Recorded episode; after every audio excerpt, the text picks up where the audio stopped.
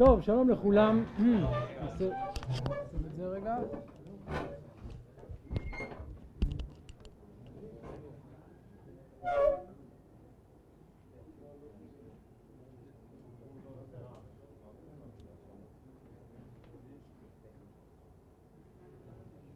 טוב, אנחנו, רגע נחבר את זה, דולק, דולק. בשיעור שעבר, השיעור השני בספר עמוס, דיברנו על uh, התפיסה האוניברסלית שלו לא רק בהקשר המוסרי, נכון? ראינו את זה בשיעור הראשון בהקשר המוסרי, אלא גם בתפיסת הבחירה. ראינו שיש כאן תפיסה מאוד מעניינת ומיוחדת של מושג הבחירה. כלומר, יש בחירת ישראל, אבל הבחירה הזאת היא לא בחירה שאתם uh, שווים יותר מכולם, אלא קודם כל, כולם נבחרו, את כולם uh, הוא הוציא, את כולם הוא, כן, uh, את אותם העליתי מפה ואותם העליתי משם, אז גם אתכם העליתי. מצד שני, רק אתכם ידעתי מכל משפחות האדמה, זה נכון, אבל יש לזה מטרה, תכלית, על כן אפקוד עליכם את כל עוונותיכם, וראינו שהוא מעלה כאן את הביטויים האלה של הבחירה מספר בראשית, שמתארים את ה... נברחו בך כל משפחות האדמה וכו'. אז גם מושג הבחירה אצל עמוס הוא לא מושג של פריבילגיה, של העדפה, של משהו שהוא ייחודי, אלא הוא בעצם עיקרון, אפשר לומר, שהוא תקף לכולם, שהוא אוניברסלי. הנושא השלישי שאני רוצה לבחון, וזה בעצם הנושא האחרון והמרכזי, הוא הנושא של תפיסת הנבואה. וכפי שנראה, עמוס, שהוא כאמור הנביא הראשון שמנבא נבואות כתובות ומפורטות כאלה, שהשתמר לנו, עוסק גם הרבה בשאלת תפקידו של הנביא ומהותה של תופעת הנבואה. מה זו נבואה? מה זו בעצם נבואה? ומה זה נביא? מה הופך את הנביא לנביא? מה מבחין אותו מאנשים אחרים? ובמובן הזה הוא כמובן מתבונן גם בעצמו, נכון? הוא שואל את עצמו מה אני, מי אני, אבל הוא גם מנגיד את עצמו, כפי שנראה עוד מעט, לדמויות אחרות שהוא מגדיר אותן כנביאי שקר. כן? מה ההבדל בין נביא אמת לנביא שקר? אגב, הנושא הזה אחרי זה מתפתח מאוד אצל ירמיהו, עוד נראה את זה בהמשך השנה, אבל הראשון שעושה את זה ככה בצורה חדה וישירה זה עמוס. אז אנחנו נלמד היום קטע אחד, בשיעור הבא קטע נוסף, שבהם עמוס מתייחס באמת לרעיון הנבואה, למושג הנבואה ולאופייה של הנבואה. וגם כאן ננסה לראות תפיסה שיש בה איזה מאפיין רחב, כמעט הייתי אומר אוניברסלי, מול תפיסות שהן אחרות. ועוד מעט ננסה לראות מה ההבדל ביניהן. כן? כלומר, גם הרעיון הזה של תפיסת הנבואה, יש לו שורשים שקשורים לחלקים הקודמים. בואו נתחיל. אז בואו נפתח את ספר עמוס, בפרק ז'.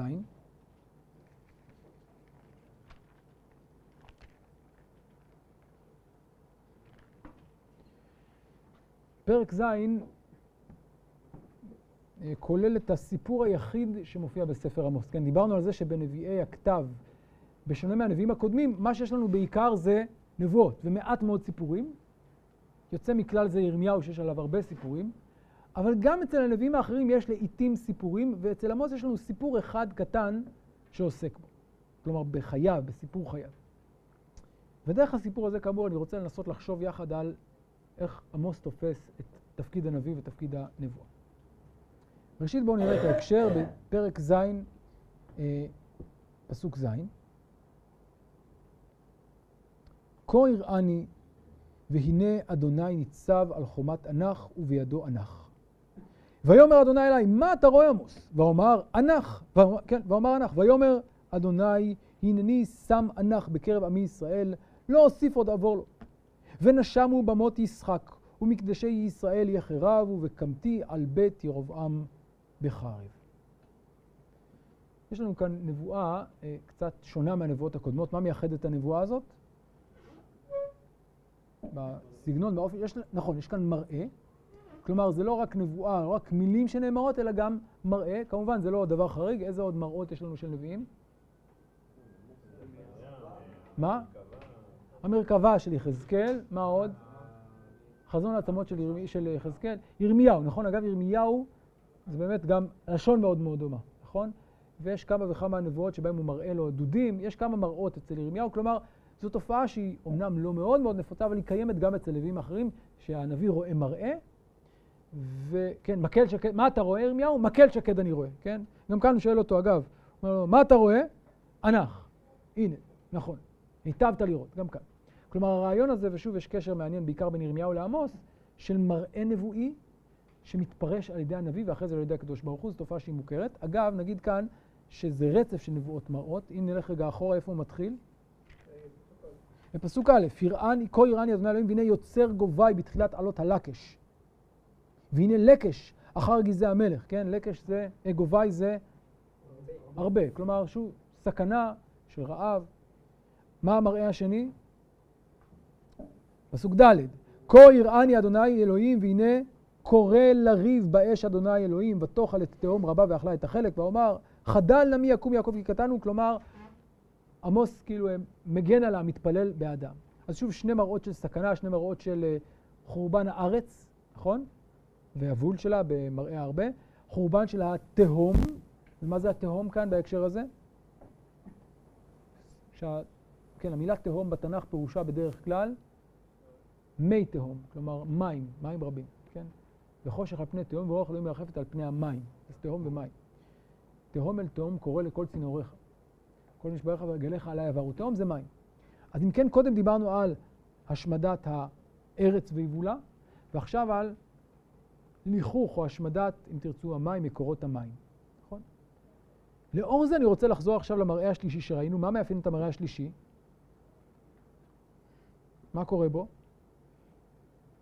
אז יש לנו כאן אנח, שזה כלי אמצעי בניין, ומה התפקיד שלו כאן? לא לבנות, אלא להרוס. להרוס את מה?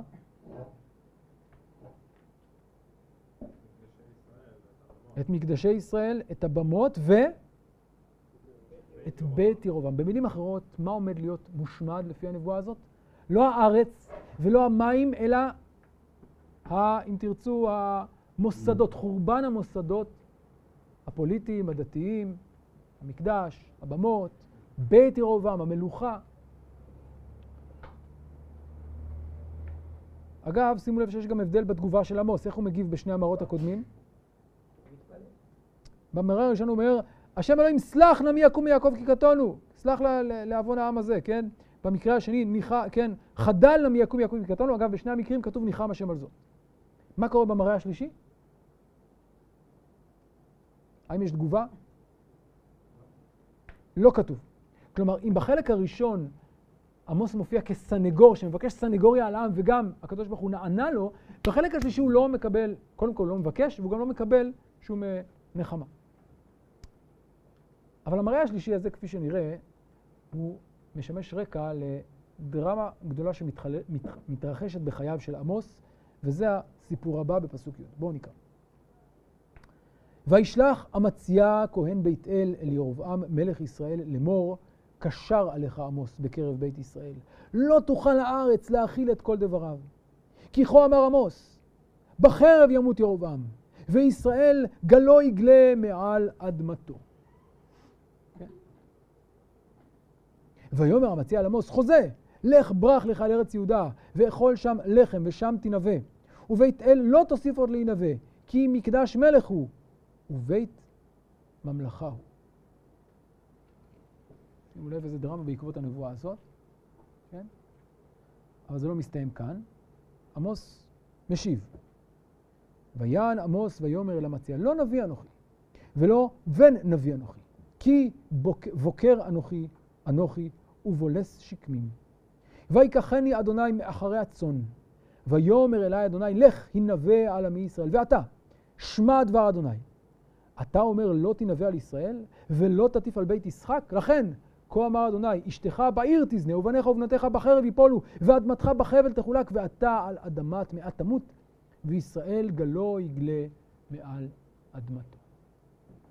טוב, יש לנו כאן סיפור, כאמור, דרמטי, הסיפור היחיד על עמוס, אבל בתוך הסיפור הזה, כפי שנראה עוד מעט, יש כאן ויכוח עמוק על השאלה של מהו הנביא, מיהו הנביא ומה תפקיד הנביא. כדי להבין את הוויכוח הזה, אני רוצה שנתחיל קודם כל בנקודת המוצא, וזה כתב האישום של המציע. מי זה המציע, לפי הפסוק הזה? כהן בית אל. מה פירוש כהן בית אל? בדיוק, כזכור, יהובה מקים בבית אל מקדש ועגלים, ויש את המציע שהוא כהן בית אל.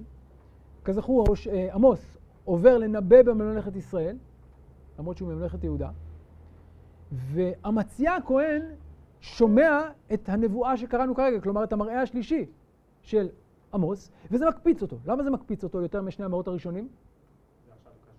בדיוק. שני המאורות הראשונים, בסדר, יהיה רעב, יהיה תהום, בסדר. אבל המראה השלישי הוא לא סתם מראה. על מה הוא מנבא? על חורבן המוסדות הדתיים, כן, מקדש מלך. אגב, מכאן מקדש מלך, נדבר על זה עוד מעט. המקדש, אבל בעיקר מבית ירובעם. כלומר, המוסד הפוליטי. אז זה כבר לא רק נבואה, איך נגדיר את הנבואה הזאת? איך המציע מגדיר את הנבואה הזאת? זה כבר בבחינת מרד. זה איום. עכשיו תחשבו, נביא בהקשר הזה, יש לו תומכים, יש לו שומעים, יש לו קהל. כשהוא אומר בית ירבעם עומד להיחרב, אתה בעצם מורד במלכות. אז נביא, לא נביא, אתה מורד במלכות, ולכן הוא שולח לו, כן, לירבעם, למלך, הוא אומר לו, תשמע, עמוס קשר עליך, עמוס, אה, אה, כן, אפשר לומר שהוא מורד, לא תוכל לתחרר את כל דבריו, ועוד נחזור לעניין הזה. אחרי זה, מה קורה בשלב הבא? אחרי שהוא פונה לירבעם, למי הוא פונה בשלב הבא? עמוס. אגב, זה מעניין, למה, למה הוא צריך לפנות לעמוס? אולי ירבעם לא עושה כלום, כן? זה... צריך לחשוב על זה. כלומר, לכאורה ירבעם היה צריך לעשות משהו, הוא לא עושה. המציע אומר לעמוס, לך ברח. מה פירוש לך ברח? תעזוב, תעזוב את הארץ. את הארץ, דהיינו את ארץ ישראל, ותעבור לממלכת יהודה.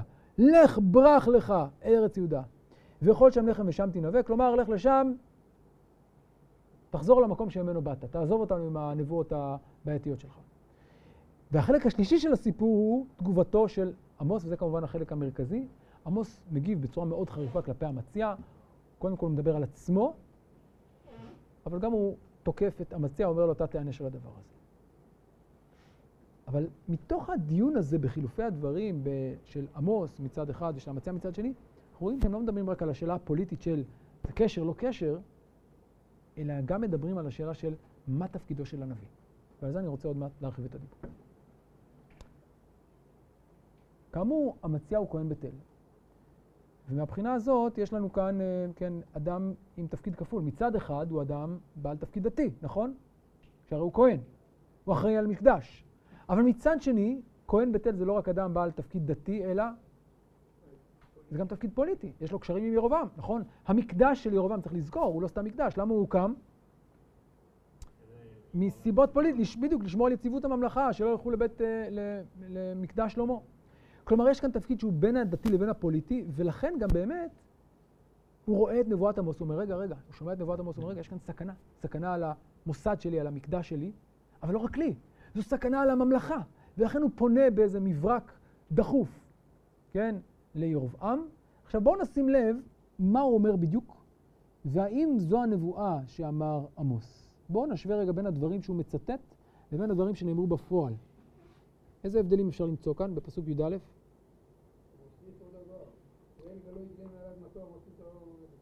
אולי נתחיל לפני זה, קודם כל בפסוק י' הוא מגדיר את זה. מה עמוס עשה? הוא לא אומר, ניבא עליך עמוס, מה הוא אומר? קש... כלומר, מה שעמוס עשה בעצם, לא מעניין אותי שזה נבואה. מבחינתי, איך אני ממסגר את הדברים שלו? דברי מרד, המרדה. כן. כלומר, הוא קורא את נבואת עמוס מנקודת מבט או דרך משקפיים פוליטיים. אתה המרדת את העם. קשר עליך עמוס.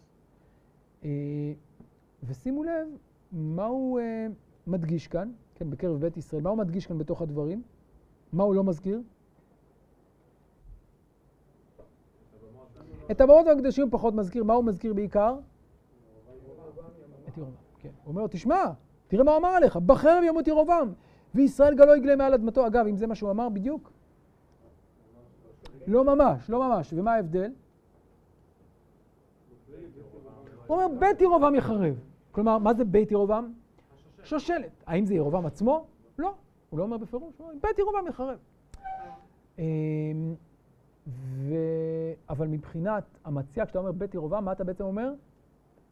שימו לב, בחרב ימות ירובעם. כשאתה אומר בחרב ימות ירובעם, מה אתה בעצם אומר?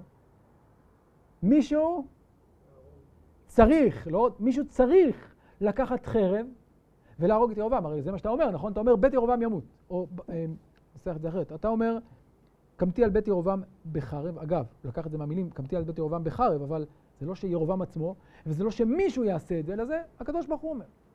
אבל בעיני המציע, יש כאן בעצם לגיטימציה. אם יבוא עכשיו מישהו ויהרוג את ירובעם, מה הוא יכול להגיד? קיימתי את הנבואה, אני שליח השם. יש כאן צדק מסוים בדברים, אבל שימו לב להבדל, עדיין הוא שם כאן במרכז את העניין הזה, ואז הוא אומר עוד משהו. כאן אני ממשיך הלאה. כאמור, אה, ירובעם לא כל כך מתייחס אליו, זה מעניין.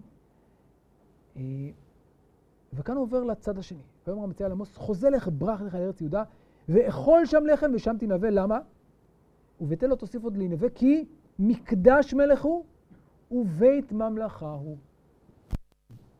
עכשיו שימו לב, הוא עובר לחלק הראשון. לירובעם הוא התייחס רק למה? כשהוא דיבר עם ירובעם הוא דיבר רק על העניין הפגיעה בבית ירובעם, במלך. אבל כשהוא פונה אישית לעמוס, מה הוא אומר לו? תפסיק להינבא על בית אל. יש לנו כאן ביטוי מיוחד, מקדש מלך. אנחנו כולנו מכירים אותו, נכון?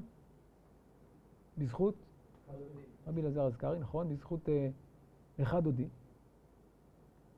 אבל אה, האמת היא שזה המקור של הביטוי הזה. אחד דודי. הוא לקח את זה, מעמוס. אבל מה זה מקדש מלך? מה זה בכלל הביטוי הזה, מקדש מלך? מקדש מלך פירושו של דבר שהמקדש כאן משלב את הפונקציות, כמו שהזכרנו קודם. המקדש והמלך, ואולי גם מהביטוי בית ממלכה, כלומר למקדש יש פונקציה פוליטית. אז אם אתה מנבא נגד המקדש, אתה בעצם גם מנבא נגד המלך.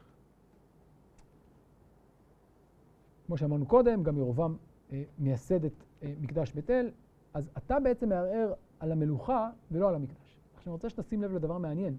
מהו סדר הדברים אצל עמוס? במות, מקדשים, ובסוף בית ירובעם. מה הסדר אצל המציע? ירובעם, מקדש ובית ממלכה. אבל גם כשהוא מדבר על מקדש ובית ממלכה, מה הוא מדגיש בהם? שוב את הצד הפוליטי. כלומר, אם ננסח את זה בצורה שוב יותר רחבה, הייתי אומר שאצל עמוס המוקד הוא העניין הדתי.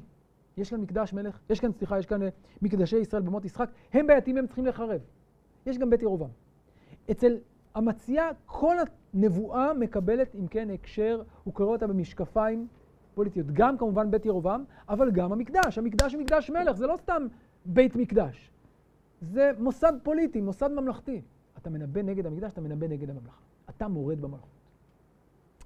כבר כאן אפשר לראות אולי את, ה, את ההבדל העקרוני בין אה, עמוס לבין המציע,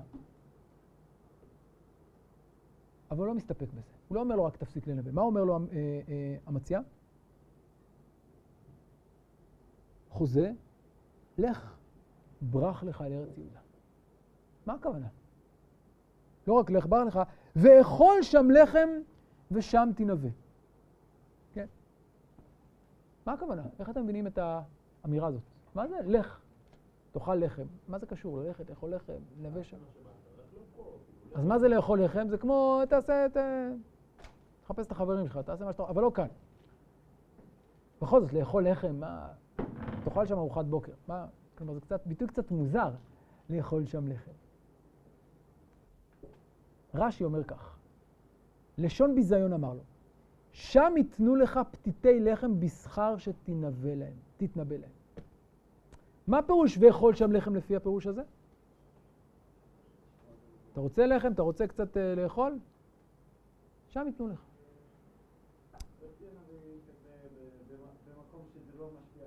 לא, אבל מה הכוונה? זה נכון, אבל, אבל מה הוא מתכוון בעניין הזה של הלחם? אתה רוצה לקבל לחם? יפה.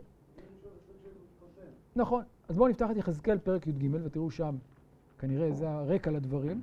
כלומר, אמנם זה מאוחר יותר, אבל רואים את אותה תופעה. פרק י"ג, פסוק י"ז.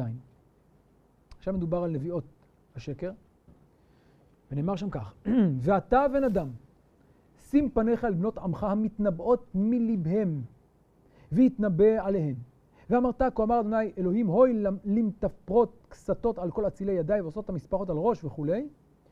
פסוק י"ט ותכללנה אותי אל עמי, שימו לב, בשעלי שעורים ובפתותי לחם, להמית נפשות אשר לא תמותן, לאכול נפשות אשר לא תחיינה, בכזבכם להמי שומעי כזה.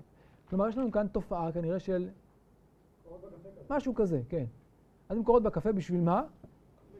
לא, אוכל, אוכל, תותי לחם, זה. כלומר, יש להם אינטרס כלכלי. אומר לו אה, המציע לעמוס, אתה רוצה קצת כסף? אתה רוצה לעשות ביזנס? אתה רוצה להתנבא? אין בעיה. לבית אל, לך, סליחה, לארץ יהודה לך, ושם ייתנו לך מה שאתה רוצה. לא פה. לא פה. שאלה מעניינת, האם הוא רואה בו שקרן? הוא לא אמר את זה, שימו לב, הוא לא אומר את זה לאמצי... הוא לא אומר לו, עמוס משקר. מה הוא אומר? עמוס ממריד. השאלה של אמת ושקר, אני חושב, לא מעניינת כל כך את המציע. מה יותר מעניין את המציע? מה התוצאה? כן.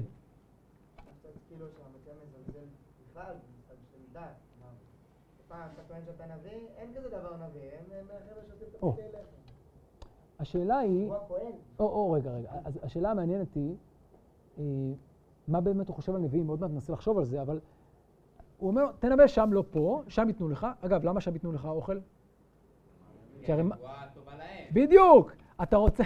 תחשוב, זה גם לא כלכלי מה שאתה עושה. אתה מנבא כאן נבואות נגד ממלכת ישראל, לכאן יאסרו אותך. אתה רוצה לקבל כסף, אתה רוצה להרוויח, תרוויח שם. שם תנבא ביהודה נבואות על ממלכת ישראל, יגידו לך, ימחאו לך כפיים, יגידו לך כל הכבוד, ייתנו לך לחם. מה?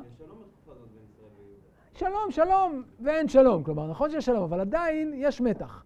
ועדיין, נאמר, בממלכת יהודה ישמחו יותר לשמוע נבואות אה, על השכנים שלהם מאשר אה, אה, בממלכת ישראל, נכון? אז זאת האמירה. האם הוא חושב שהוא שקרן? שימו לב, הוא לא התייחס למונח אמת ושקר בכלל, זה לא הסיפור. כן. או, גם המינוח הזה חוזה זה גם... בדיוק, תחזה שם. עכשיו... נכון, נכון. לא, כן, כן אפשר לפרש שכאילו, בעצם האמירה של קח לחם, כן. הפוך, אני אומר שאולי אפשר להגיד את זה, כן, אתה נביא שקר בהכרח. לכן אם אתה רוצה ללמד דברים לגבי כסף, שקר, אמת, בעיקר שקרים, כי אז הם מקבלים כסף, אז תלך ללמד שם. כן. אין איזשהו בן אדם, הוא לא דובר אמת. כי נביאים גולים כסף, כי הם צריכים ללמד. אוקיי, אז זה הערה נכונה, אני עוד מעט ארצה לחשוב על הדברים של המציע לאור פרשה אחרת, סיפור אחר, אבל לפני זה אני רוצה רק לשים לב אה, לעוד פסוק שאולי מובהר לאור הדברים האלה, פרק ב' פסוק י"ב בעמוס, בואו נחזור, ראינו את זה בשיעור הראשון. כאשר עמוס מבקר את ממלכת ישראל, מה הוא אומר עליהם? פסוק י"א, והקים מבניכם לנביאים ובכוריכם לנזירים, ותשקו את הנזירים יין, ועל הנביאים ציוויתם לאמור, לא תנבאו. נכון? כלומר, מה תפקיד הנביאים? להתריע. הקדוש ברוך הוא הקים לכם את הנביאים כמנהיגים רוחניים שייתנו לכם את הכיוון הנכון. ומה אתם עשיתם לנביאים ולנזירים? השתקתם אותם. את הנזירים השקיתם יין, את הנביאים השתקתם, אמרתם לא תנבאו. עכשיו, לאור זה, כן, אפשר להגיד שאולי זה המקור, נכון? איך עמוס יודע שזה מה שאמרו לנביאים? זה בדיוק מה שאמרו לו. כשהוא ניבא שם כנגד ממלכת ישראל, מה אמרו לו? תפסיק להינבא, לך מפה, תנבא שם, לא כאן. ועל הנביאים ציוויתם לאמור לא תנבאו. עכשיו נשאלת השאלה, מה התגובה של עמוס לטענה הזאת? וכאן אנחנו כבר יותר נכנסים לשאלת, כאמור, מהות הנבואה, טיבה של הנבואה. בואו נחזור לפסוקים.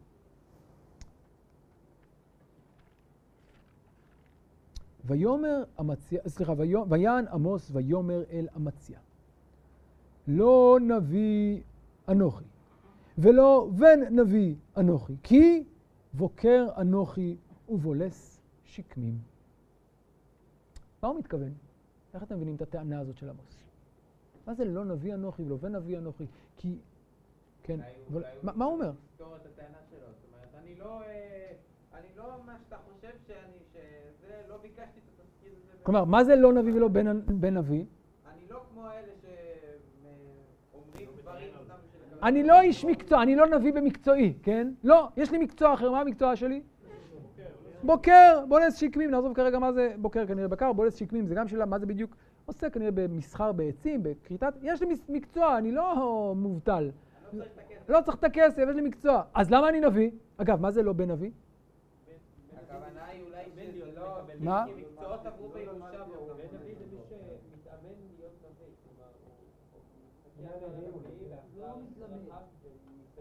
זה. יפה. בני נביאים זה מי שבאמת לומד בבית הספר, כן, אנחנו יודעים אצל אלישע, בני הנביאים, כן? אישה אחת מבני הנביאים, כן? כלומר, בני נביאים פירושו של דבר מתלמדים. הוא אומר, אני לא, לא למדתי, לא, לא התמקצעתי בתחום, אני לא איש מקצוע, כן?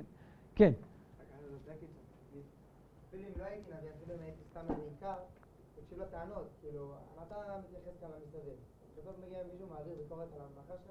תהיה ענייני, כן, כן. אבל, הוא דווקא נכנס כאן למושג הזה של נביא שמבין, אה, המציע אומר, אצלך הנביא זה סוג של מקצוע, נכון? אני לא רואה את נבואה כמקצוע, אז למה אני נביא? או. ויקחני אדוני מאחרי הצאן, ויאמר אלי אדוני, לכי נביא על עמי ישראל. מה בעצם אומר אה, עמוס? למה אני נביא? אני פה בגלל שמכריחים אותי. אני לא רציתי להיות נביא, לא בחרתי. נכון, נכון, גם קצת, אגב, מי עוד נלקח מאחרי הצאן? זה אצל דוד, נכון. מי עוד נלקח מאחרי הצאן והבקר להיות נביא? אלישע, אלישע, נכון? גם הוא היה בוקר כזה, עם ה... ואז מגיע אליו, אה, אליהו זורק לו את האדרת, ואז הוא הולך אחריו. ונהיה- אבל הוא לא רצה, היה לו תפקיד, היה לו מקצוע, היה משפחה טובה, עשירה, הכל בסדר. אז למה הוא נהיה נביא? שימו לב, אני נלקחתי. יש כאן תיאור פסיבי, בעל כורחי. כך אומר אבן עזרא. לא הייתי נביא השם ולא בן נביא, כי שומר בקר או חורש בקר הייתי, ויקחני מוכרח הייתי. על כורחי. ועוד, בעבור שאמר לו המציע, ואכול שם הלחם, אמר לו, אינני כמו נביאי השקר המתנבאים בעבור לחם, ולא בן נביא, שקר, כי אין לי צורך בלחם, כי בוקר אנוכי. והנה לא התנבאתי בעבור צורך. לא בשביל זה באתי לסיפור הזה.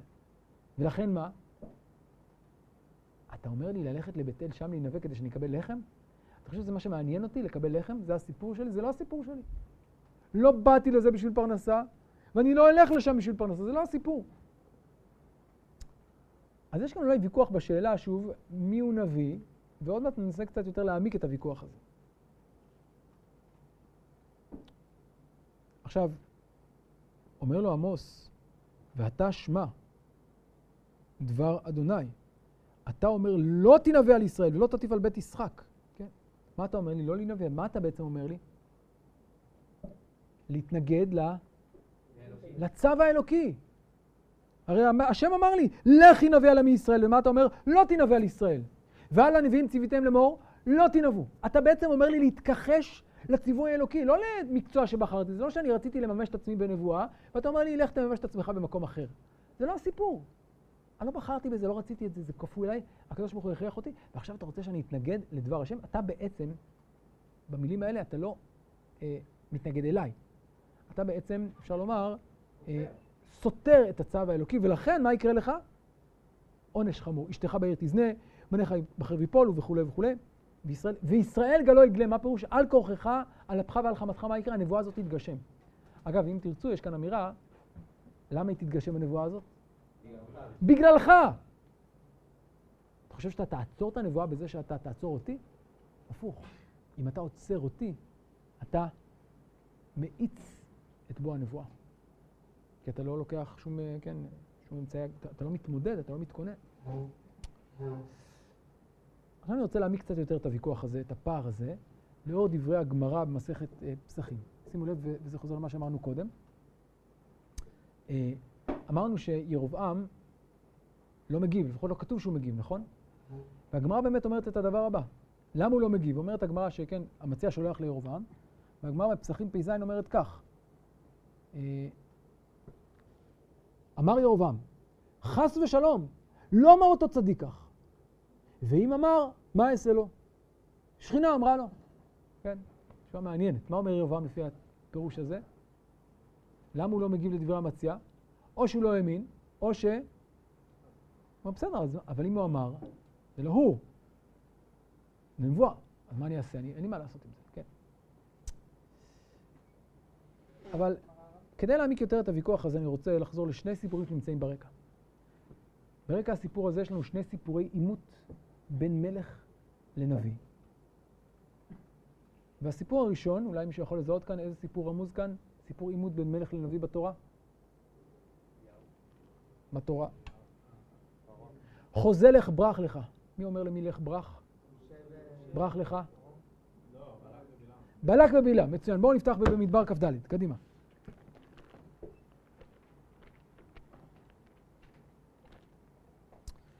כן, שוב יש לנו כאן נביא, קוסם, ומלך. מה רוצה המלך לעשות? כלומר, מה, מה עושה עם הנביא או עם הקוסם? הוא מנסה לגייס אותו למטרותיו, נכון? וכל פעם מה הוא עושה? כן. מברך. וכך אומר אה, בלק לבלעם בפרק כ"ד פסוק י', אחרי שהוא מברך בפעם האחרונה, וייחר אף בלק לבלעם, ויספוק את כפיו, ויאמר בלק לבלעם, לקוב אויבי קראתיך, והנה ברכת בערך זה שלוש פעמים, ואתה, ברח לך אל מקומך. כי כבד אכבד, אמרתי כבד אכבדך, והנה מנעך אדוני מכבוד. זה ממש אותם מילים, נכון? ברח לך לאן?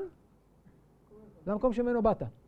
מה אומר המציע אה, לעמוס? ברח לך לאן? לך למקום שממנו באת. כן. כאן לא תקבל כלום. מה אומר לו בלק? שום דבר. רציתי להביא לך, אבל לא תקבל כלום, תחזור הביתה. אבל זה לא רק הקבלה מילולית, יש קשר עמוק בין הסיפורים. בואו נחשוב רגע על הקשר העמוק בין הסיפורים. מה משותף להם? מלך ונביא כאמור, או מלך וקוסם. יש כאן קשר לעם ישראל. מה, מה? או, מה עושה המלך בשני המקרים, או רוצה לעשות? לשלם לו. בעצם הייתי אומר לרתום אותו, לנצל אותו לצרכים פוליטיים? ומה אומר לו הנביא? לא, אני לא יכול. מה ש... כן. אמ, אז גם בלק מגלה שאומנם הוא שכר את בלעם למטרה פוליטית, אבל הנביא הוא לא כלי בידיו, להפך, הוא כלי בידי השם. וזה מחדד את תפיסת המציע. מה אומר המציע? המציע בעצם שווה כאן לבלק, נכון? איך הוא מסתכל על הנביא? הנביא הוא מכשיר פוליטי. אגב, זה לא שהוא נביא שקר. הוא מכשיר, זה אומר שיש לו כוח. אבל את הכוח הזה מה צריך לעשות? כמו שבלק. מה בלק חושב על, על בלעם? שיש לו כוח. הוא, הוא, הוא מאמין בו או לא מאמין בו? הוא מאמין בו, אחרת הוא לא לו. אז למה הוא, מה, מה הוא רוצה לעשות איתו? מה הוא בעצם חושב עליו? מה תפקידו של הנביא לפי תפיסת בלק? הנביא הוא בעצם סוג של אה, קוסם להשכיר כזה. כלומר, הוא בעל כוח, ואם אני אוכל לשלם לו, לנצל אותו, אני אוכל להגדיל את הכוח שלי, נכון? אני אקח אותו, אני אגיד לו שיקלל את אויביו, ואז אני אצליח. כלומר, זו התפיסה של בלק את הנבואה. מה אומר לו הנביא? אתה טועה. מה אומר לו הקוסם או הנביא? אתה טועה. השם, כן, כל, אשר יש שים השם בפי אותו הדבר. הכוח הוא לא שלי, בדיוק, אני, אני שליח, לא שלך. אני מכשיר, אבל לא שלך, של הקדוש ברוך הוא. וזה בדיוק מה שאומר uh, בלעם, ממש כמו עמוס, נכון? אומר, uh, אתה לא יכול לקנות אותי, אתה לא יכול לקנות את הכוח, את הנבואה שלי, אי אפשר להפעיל מניפולציה על נבואה, נבואה היא דבר השם. וזה בדיוק מה שאומר גם עמוס למציע, נכון? אמ, כן, עכשיו...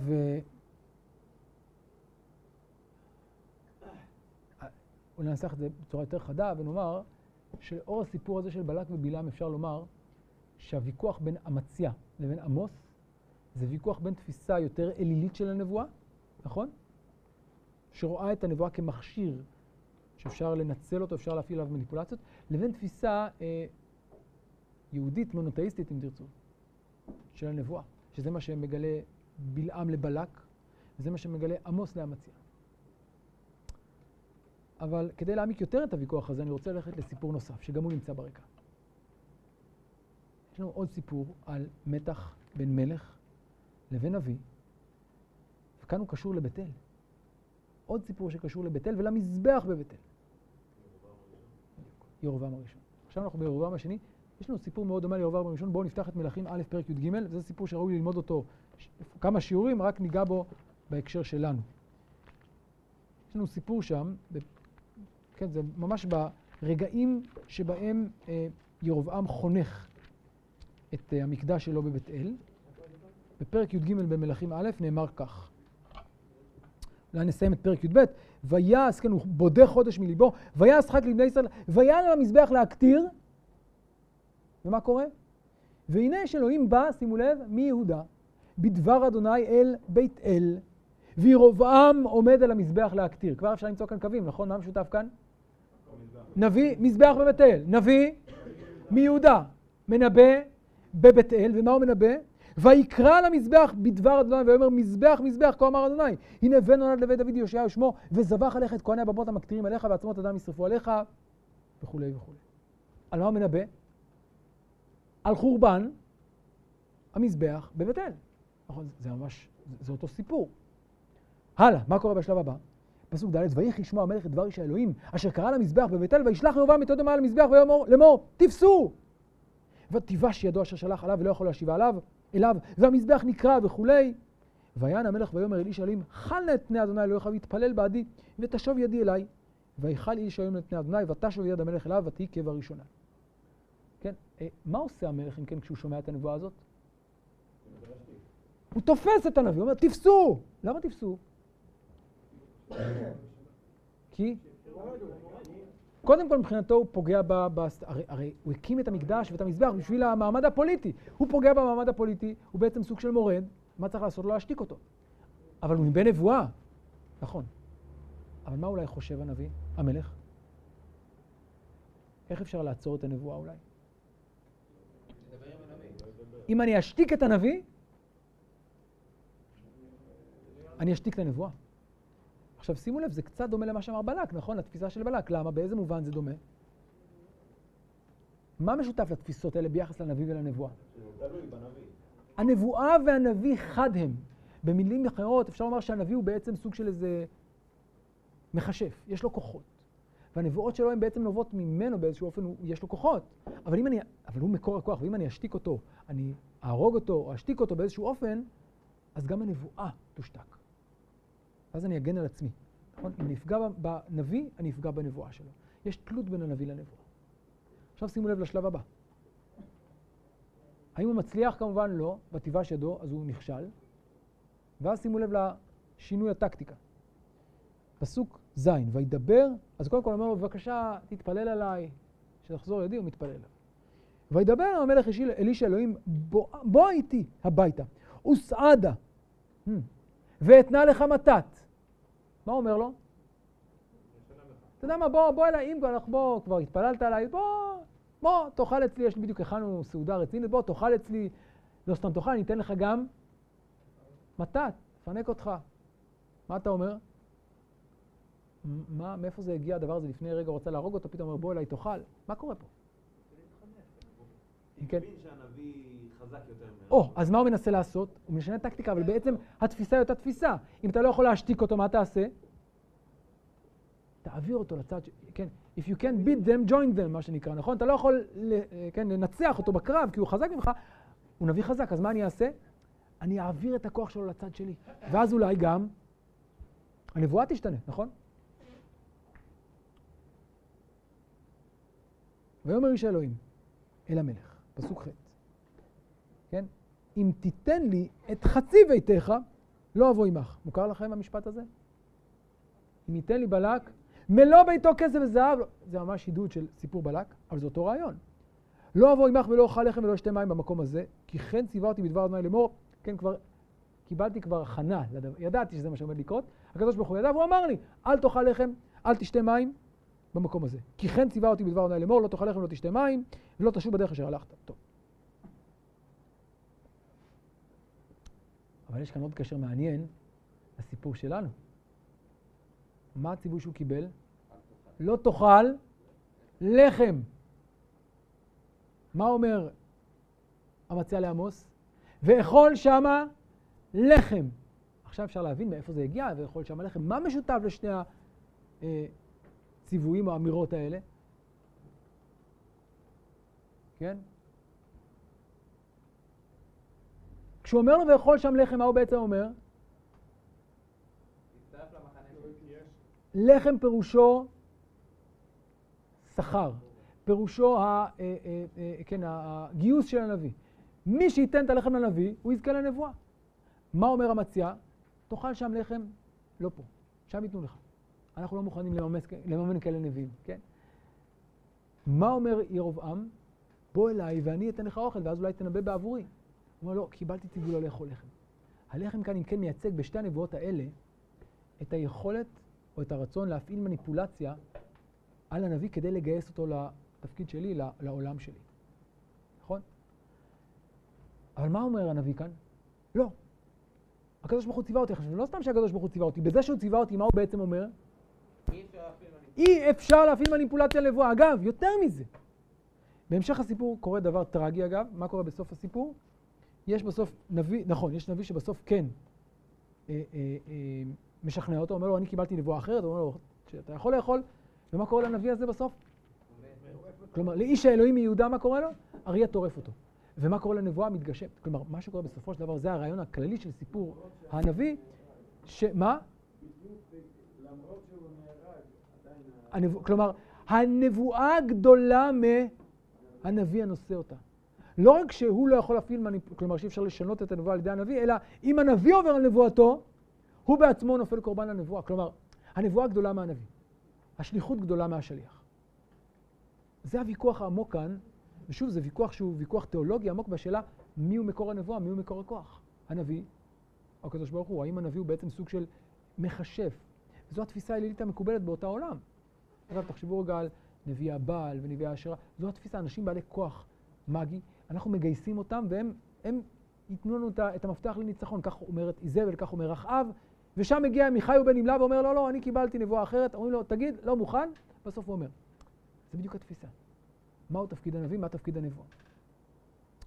אז אם נסכם את הדברים, אפשר לומר שבשני הסיפורים, אולי בשלושת הסיפורים, יש לנו כאן מתח בין ניסיון פוליטי, של כוח פוליטי, של מנהיג פוליטי, לגייס את הנביא לצרכיו, אבל בשלושת המקרים האלה אומר הנביא לא. דבר השם גדול ממני, אני לא מנבא עבור שכר, כן? והניסיון לעשות איזו פוליטיזציה לנבואה, להסתכל על נבואה בעיניים פוליטיות, זה לא מקובל עליי. זה לא אני, לא בשביל זה באתי, אומר עמוס. קיבלתי ציווי, אומר הנביא מיהודה. אני לא באתי בשביל לחם. לא אוכל לחם. וצריך להגיד שהתפיסה הזאת הייתה תפיסה מקובלת בעולם העתיק. תפיסה שהנביא הוא בעצם משרת החצר של המלך. כלומר, למלכים במרחב הזה, היו, לכל מלך היה נביא חצר, או מכשף חציר, שהוא בעצם חלק מה, מה, כן, מהפקידות. כשיש שאלה, יש בעיה, פונים למכשף, פונים לנביא. הוא כמובן ינסה אה, לפעול לטובתנו, כי אנחנו נותנים לו את הפרנסה. כן. וגם החרטומים, נכון, יש עוד הרבה דוגמאות לזה. אה, אז, אז אפשר לומר שהוויכוח הזה בין עמוס לבין המציע הוא ויכוח לא סתם בין שני אנשים, אלא בין שתי תפיסות עולם שיש להם שורשים עמוקים, האחד אולי בעולם הפוליטי הסובב, כן, האלילי, והשנייה היא תפיסה יהודית מונותאיסטית, ישראלית אותנטית, בדבר היחס בין נבואה לבין פוליטיקה, בין נבואה ובין נביא, עד כמה נבואה היא חלק מהמרחב הפוליטי, עד כמה נבואה היא איזשהו כוח שאתה יכול לגייס אותו. ושוב, זה לא זלזול בנבואה, להפך, זו תפיסה שנבואה היא דבר רציני ואמיתי וחזק, אחרת לא היינו משלמים לו לחם, כן? אבל אפשר לגייס אותו. ולכן גם כדאי להשתיק אותו אם זה לא בסדר. פוליטיזציה של הנבואה. וכנגד זה אומר עמוס, בעקבות איש האלוהים יהודה ובעקבות ירובעם, בעקבות, סליחה, בלעם, לא אוכל. אפילו תיתן לי מלוא ביתך או חצי ביתך, לא אוכל לעבור. הנבואה היא תופעה שהיא גדולה ממני, היא כפויה עליי. אני לא בוחר בה ולא באתי בה כדי לקבל אה, שכר כזה או אחר. עד כאן אם כן הנושא הראשון, או הסיפור הראשון שעוסק בענייני טיב הנבואה ותפקידה.